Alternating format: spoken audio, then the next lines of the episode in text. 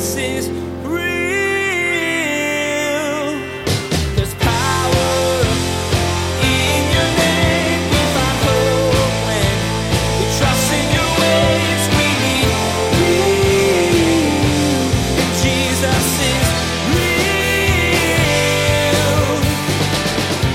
See, Jesus is saying that reality that if you fall on the stone, the rock who's Jesus, breaking happens. But if you will not allow that, when Jesus comes back and that stone comes on you, it's total. It's a total destruction. And everybody knows if you're building a house, you take wood and you cut it so you can build a house. I mean, on every level, in every area of your life, you realize that breaking ends up being a blessing. Today, Pastor Daniel will share some great insights into the feeding of the 5,000, a miracle Jesus performed during his time of mission on earth. Jesus took the food that had been made available, blessed it, broke it, and then put it to work. The same principle is applied to you. Jesus takes you just as you are, blesses you with his love and grace, and then breaks you in order to make you the most effective you can be for the kingdom. Now, here's Pastor Daniel in Matthew chapter 14 as he continues his message Jesus is on mission.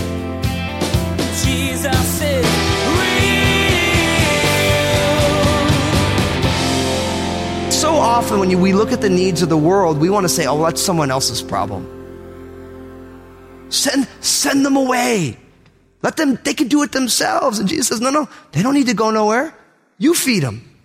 And I'll be honest with you, this, this one sentence from Jesus absolutely freaks me out on a, on, on, a, on a heart level because what he's saying, what he's saying to you and I is saying, look, I want you to be on mission. That's what he's saying. Don't dismiss it. Don't shirk your responsibility. Don't send them away. You take care of them. And brothers, sisters, I know many of us, many of us are learning how to do this on a daily basis now. We are saying, look, God has blessed me. How can I be a blessing? I'm not going to try and push away responsibility. Instead, I'm going to, I'm going to grab hold of it. I'm going to try and help. Because I believe that when we go to Jesus, Lord, why isn't, why isn't these things happening? The Lord says, well, because what are you doing about it? I, that's the way God speaks. God says, look, you're worried about this, then be part of the solution. What are you doing about it? But you know what? Let's be honest. We don't want any more responsibility, do we? Is anyone else? I- I'm there. I'm like, do I really need more responsibility? I mean, really? And you know what the Lord says? Yeah. I've given you my spirit. And I've given you my heart. And I want you to really see people and don't shirk their responsibility and say, oh, it's, it's not our problem. It is our problem. Because this is God's world. And God created everybody in his image. So brothers and sisters, don't shirk. Work. I know it's interesting. If they'd remembered the miracle of the cane, uh, of the wine in Cana that we saw last week, John chapter 2, they should have just asked Jesus to meet the need. Shouldn't have they? I mean, Jesus turned water into wine. He should have been like, well, Lord, it's late, but you want to get us some food, Lord? And you know what? You know what happens when we start asking Jesus to do things? He starts doing things. Say, Lord, we want to fix this thing. We see that it's a problem. We're moved with compassion. We want to fix this thing. Lord, what do you want to do? And then all of a sudden things start happening. Things start happening. But we need to make sure we're not trying to push off the responsibility that God has given us. The disciples didn't want to deal with it. They were like, man, just let them go away. And Jesus says, no, no, no, you take care of them. Now look at what happens in verse 17.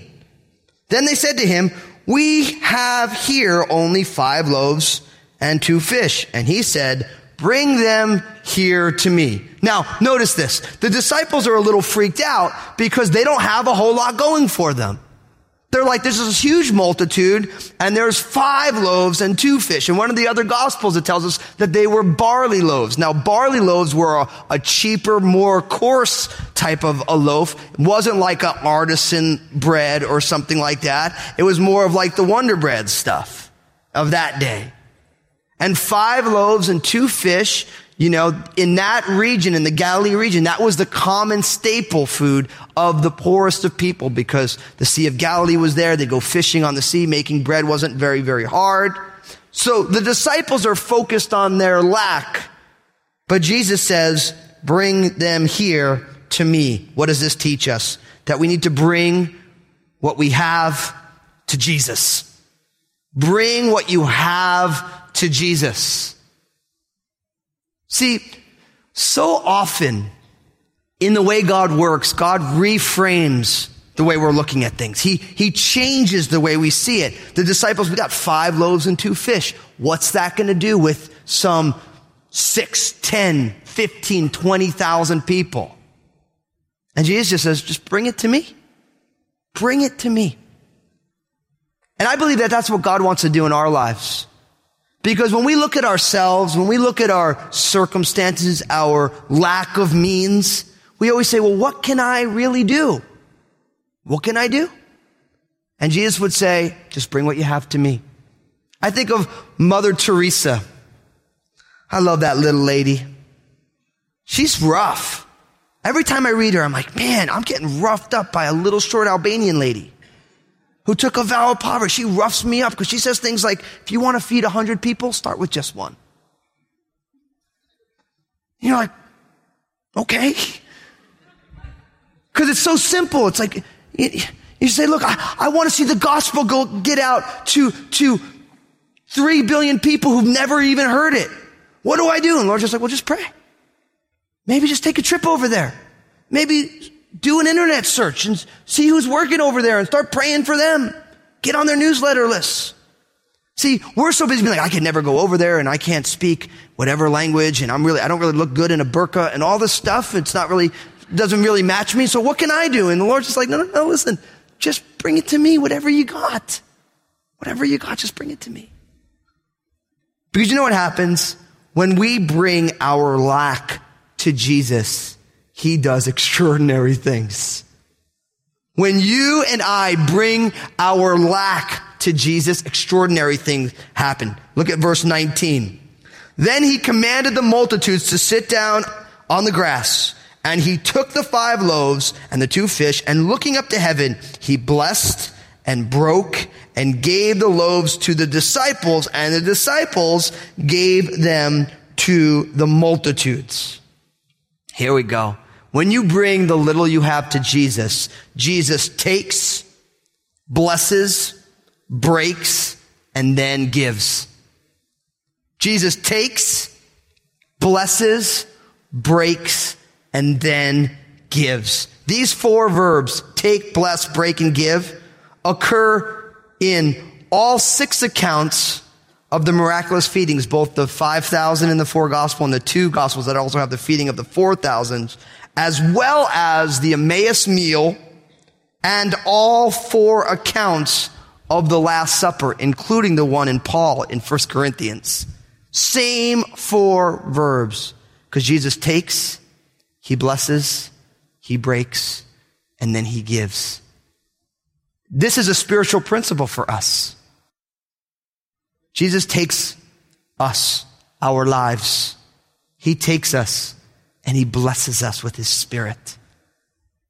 If you're here today and you've put your faith and trust in Jesus, he's taken you to be his own and he's given you his spirit. If you're in here today and you've never given your life to Jesus, God wants to take you and he wants to bless you with his spirit. He wants to bless you with his presence.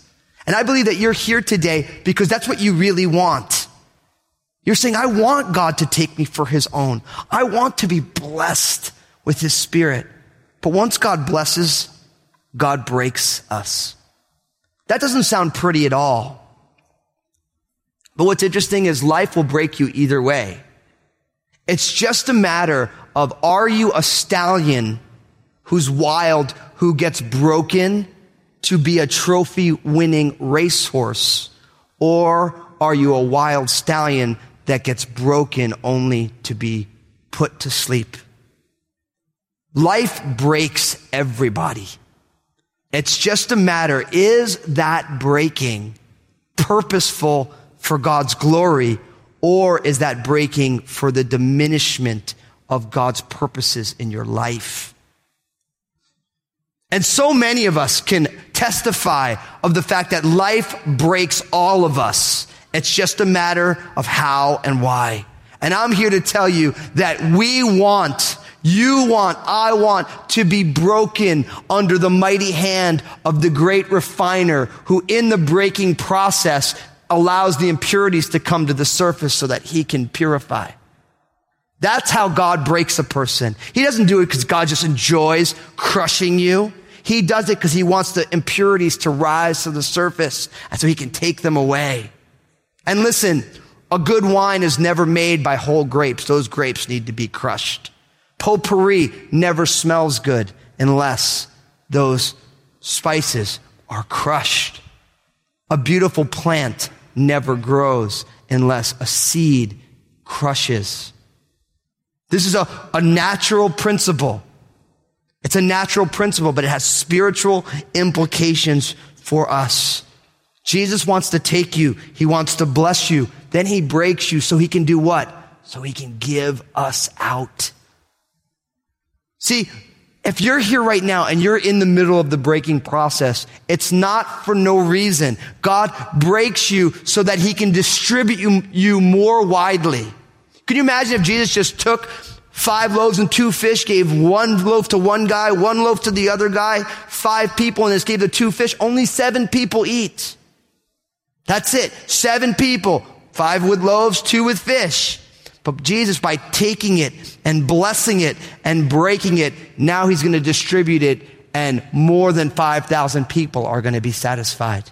And this is God's purpose in changing us. This is his purpose so that God can distribute you more widely to the world. Without that breaking process, it's impossible. It's impossible. No doubt, Jesus, in his blessing, probably play, prayed that traditional Jewish blessing over the bread. Blessed art thou, O Lord, our God, King of the universe, who bringest forth bread from the earth. But I'm here to tell you today, brother, sister, seeker, friend. Jesus wants to take you and bless you. And by blessing you, he breaks you so that he can give you out. And that's the same for me. But I know there's someone here, I don't want to be broken by Jesus. In, in the book of Daniel, it, or Jesus actually said it, referencing the book of Daniel. He said, whoever falls on this stone will be broken but on whoever this stone falls, he will be ground into powder. See, Jesus is saying that reality that if you fall on the stone, the rock who's Jesus, breaking happens. But if you will not allow that, when Jesus comes back and that stone comes on you, it's total. It's a total destruction. And everybody knows if you're building a house, you take wood and you cut it so you can build a house. I mean, on every level, in every area of your life, you realize that breaking ends up being a blessing. And it's true spiritually as well. Jesus takes, blesses, breaks, and gives. And then look at verse 20 and 21. So they ate and were filled, and they took up 12 baskets full of fragments that remained. Now those who had eaten were about 5,000 men, besides women and children. Mission results in satisfaction. Mission results in satisfaction. Notice, they all ate and were filled. So Jesus took the little that they had, five loaves and two fish. He took them, he blessed them, he broke them, he gave them out, right? And everybody ate and were filled. That word were filled could be translated were satisfied. And not only that, five loaves and two fish, now there's 12 baskets of fragments. And a lot of people see it very clearly. How many disciples were there? 12. And you can imagine these 12 disciples who wanted to send everyone away. Now each one of them is holding a basket of leftovers. And I don't know about you. I like it when I get leftovers. That's like yummies for later. Each disciple's got a basket of leftovers. Why? Because mission satisfies. It results in satisfaction when we are being the people that God has called us to be. Everybody is filled. Everybody is satisfied and there are leftovers. That's how God works when we are on mission with Him. Now, in my last few minutes here, I want to take some time and I just want to apply it to us as a church at large. Don't miss this. And I, and I tabled this to the end. When Jesus took the bread and he blessed the bread and he broke the bread and he gave it out, did he just give it right to the people? No. He gave it to the disciples and he asked the disciples to administer the blessing. yeah. Jesus likes his friends involved. So Jesus in the work of transforming our community and our world, he can just do it without us, but he doesn't want to. He wants us to be involved. So how do we do this? First, first, it must begin in prayer truly being on mission because Jesus is on mission, it begins with prayer. It makes me think of Matthew chapters 9 and 10. Because in Matthew chapter 9 and 10, Jesus tells the disciples, I want you to pray the Lord of the harvest to send laborers into the harvest because the harvest is plentiful, but the laborers are few. And Jesus says, okay, I want you to pray. And then in chapter 10, what does Jesus do? He sends them all out. So prayer precipitates mission and it drives mission. So it needs to begin in prayer. Now, I'm going to close with four quick action steps for each one of us in regards to how do we transform our community and our world. First, I want to encourage you to reject all false dichotomies. Reject all of them. Let me give you an example. People all the time say, why are we so focused on global missions? We should be focused on our community. Or why are we so focused on our community? We should be focused on global missions. To me, that's a false dichotomy. And here's why. The reason we do local ministries is because somebody did global missions because Jesus didn't die and rose again in America. So somebody left their culture and came to a new culture to bring the gospel here. Right? So we don't do one or the other. We do both. We do global missions so that once we establish churches, churches can do local ministries. And we get to do local ministries here because somebody already did global missions to get it here. Make sense? So don't fall off of one side of the horse or the other. We realize some of you have preferences for local ministries and some of you have preferences for global missions. And guess what? We do both. We have no problem with doing both. Another one. People like to say all the time, I don't like preaching the gospel. I want to demonstrate the gospel. And other people say, I just, you know, I like preaching, but I don't want to demonstrate. And they put these things as polar opposites that you either preach or you love on people in Jesus' name and you never talk about it. Where does it say that we have to do one or the other? It doesn't, right? We should preach the gospel because faith comes by hearing and hearing by the word of God. And we should live out the realities of the gospel because Jesus changes us to love more extravagantly. So some people, I say, I don't like Crossroads. It's a Bible preaching church and you guys are not living out the gospel. It's like, huh? Seriously? It's a false, reject all of those. Somebody was saying to me recently, said, Pastor Daniel, I thought we're trying to pay down debt. Why are we doing improvements on our campus? And I'm like, well, because you can't stop doing ministry to pay down debt.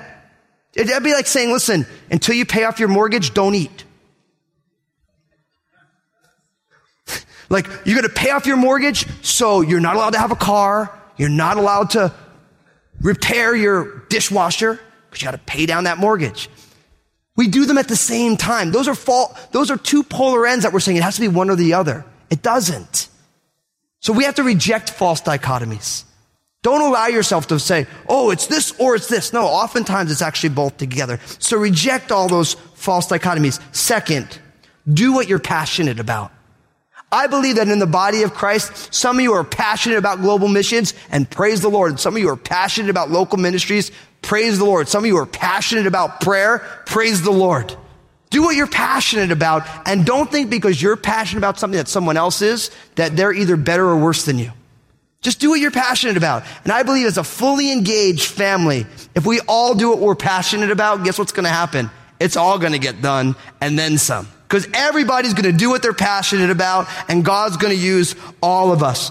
Third, appreciate those who do the exact opposite. Appreciate them.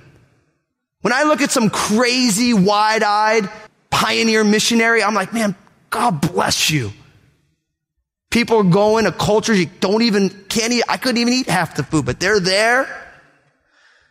And I'm just like, praise God. But so often what Satan does to try and divide the body is says, oh, well, you think you're cool because you're a missionary and I'm, I feel called to be here in America and you feel like diminished because of it. No, no, just appreciate each other because we're all different parts of the body and the love of Jesus holds us together. So if somebody has a passion about the direct opposite thing than you're passionate about, just appreciate it. Praise God for it. Some of you are radically passionate about justice for the unborn. Praise God. Some of you are radically passionate about stopping sex trafficking. Praise God. Some of you are radically passionate about alleviating child poverty. Praise God. And some of you are radically passionate about alleviating adult poverty. And guess what? Praise God. So we just need to appreciate one another. Don't allow yourself to be like, oh, well, that person likes this and I like that. And oh, and there must be something wrong with them. No, no, no, no, no. Everybody needs to be in the sweet spot with Jesus. And finally, and to put legs on Jesus is on mission, we respond. I say this. Let's roll up our sleeves and do the next thing. Simply responding to Jesus roll up our sleeves and just do the next thing. And the reason I say it that way is because for so many of us, as life and ministry happens, at some point we roll down our sleeves. And because of what happened in the past, we don't do what's coming next. And that's like a normal human response, right? Where it's like something's gone on, we don't like what went on, we don't like how it feels or whatever. And so what we do is we say, you know what, I'm just done. I'm going to take my marbles to myself and I'm going to stop going. And I'm just here to tell you, listen, until God takes us home, there's work to be done. And I, I'm just like you. I wake up every day just like you. I peel myself out of bed. I put my pants on one leg at a time. And I just say, Lord, just give me the grace just to do the next thing. But what I believe is that God appreciates all that we've done yesterday. And he celebrates how he's used us yesterday. But today's a brand new day and his mercies are new today. So I want to encourage all of us in transforming our community and our world because Jesus is real. Let's just roll up our sleeves and just do the next thing. Because there will be a next thing. You know what happens after the next thing? There will be a next thing. And our job is to simply respond to Jesus by rolling up our sleeves and just doing the next thing. Jesus is real. Being a part of the mission of Jesus is part of being his follower. Today, Pastor Daniel encouraged you to join in all that God has to advance his kingdom.